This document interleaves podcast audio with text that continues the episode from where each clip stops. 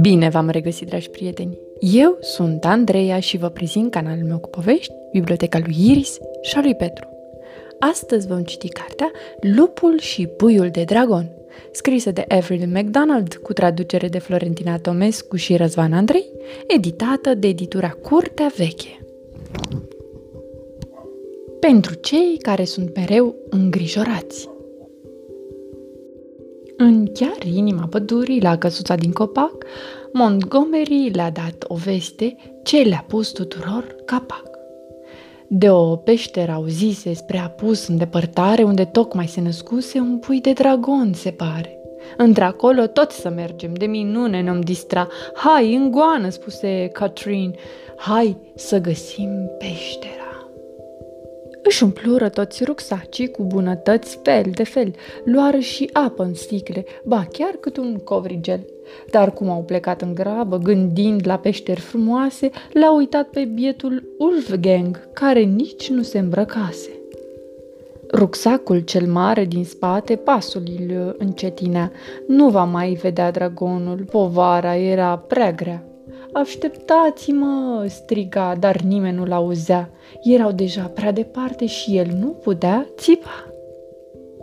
De un bolovan, aiura se potigni și căzu, iar în creștet, chiar în vârf, un cucui îi apăru.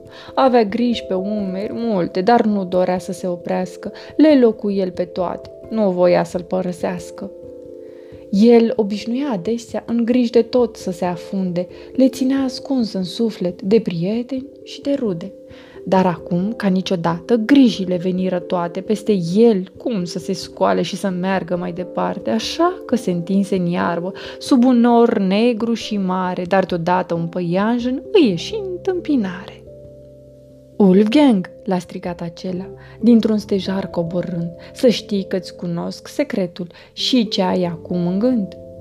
Griji ca astea avem cu toții, dalea mici sau mari de tot, dar prea multe griji deodată nu sunt bune chiar deloc. Văd că ești nefericit, e ușor să decitesc, dar iată un vechi descântec cu care am să te înveselesc. Stele cerul împresoară, zânele spre noi coboară, numărăm până la zece și respirăm aer rece. Dă din degete, zâmbește, șezi o clipă și gândește-te, cine te iubește oare, dar tu pe cine iubești? Care-i lucrul minunat pe care ai vrea să-l privești? În ce colț pe lumea asta frumos ai călătorit? Ce lucru bun ai făcut care apoi ți-a folosit? Varsele pe toate acum în cana ta viu colorată, savurează-le întocmai ca pe caldă ciocolată. Ce minunat era să-și amintească doar frumuseți din trecut. Ar fi făcut-o toată ziua, numai de s-ar fi putut. Dar un zumzăit curând, iată-l smulse din visare, deschise așadar ochii și privind în jur cu mirare. Prietenii lui se întorceau, alergând, în pas vioi, chiuind și cântând. Își aminti pe loc ceva, din ce păianjă nu-i spunea. În suflet grijile nu le păstra, despre toate vorbește-i cuiva. Wolfgang, Wolfgang! îl strigară. Am descoperit ceva acolo sus, nu prea departe. Se găsește peștera. Chiar aș vrea să vin prieten, dar rucsacul mă oprește. E plin cu grijile mi toate și mă cam încetinește. Le vom căra împreună, a zis Daisy purcelușa, câte una de căciulă și așa le arătăm ușa. Poate că avem cu toții griji la fel ca ale tale. Deni le spui acum, găsim noi o rezolvare. Au răsturnat, deci, grijile pe jos printre pietricele și au rămas surprinși cu toții când le-au văzut mudrele. După ce le-au împărțit de căciulă câte una, în rucsacul lui Ulfi nu a mai rămas nici bruma. Fugeau toți mâncând pământul spre peșteră sus, pe munte. Ulfi era bucuros, griș n-avea să mai înfrunte. Când ajunseră în vârf, inimile li se opriră. Stând pufos și dulce în iezle, pe dragon ei îl zăriră.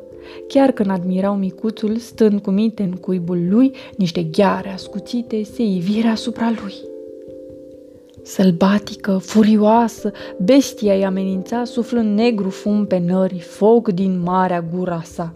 Nici o șansă de scăpare nu se întrevedea de sigur. Vor sfârși în burta fiare, de astea putea fi siguri. Însă mama dragoniță nu dorea să-i devoreze, ea voia numai, se pare, grijile să le anuleze. Dragonașului îi plăcea cel mai mult pe această lume când prieteni buni și sinceri în jurul vin să se adune. Multe zgrijile șurte, dar asta nu-i deranja. Pe dragonii aceia frate nici nu-i îngrijora. Au țipat și au tot cântat până ce soarele a apus căci așa facem cu toții, sperietura când s-a dus. Întorci bucuroși acasă, se simțeau puțin ciudat. N-ar fi fost drăguț la cină dragonul să-i fi mâncat. Se hotărâră să rostească de scânte cu învățat de ulfi, iar stele, zânele și brazii au intrat în joc cu toții. Câtă fericire în suflet! Natura adormea în tihnă și ce liniște în cuget, ce rumbia la odihnă. Sfârșit! Noapte bună, dragi copii! Somn ușor!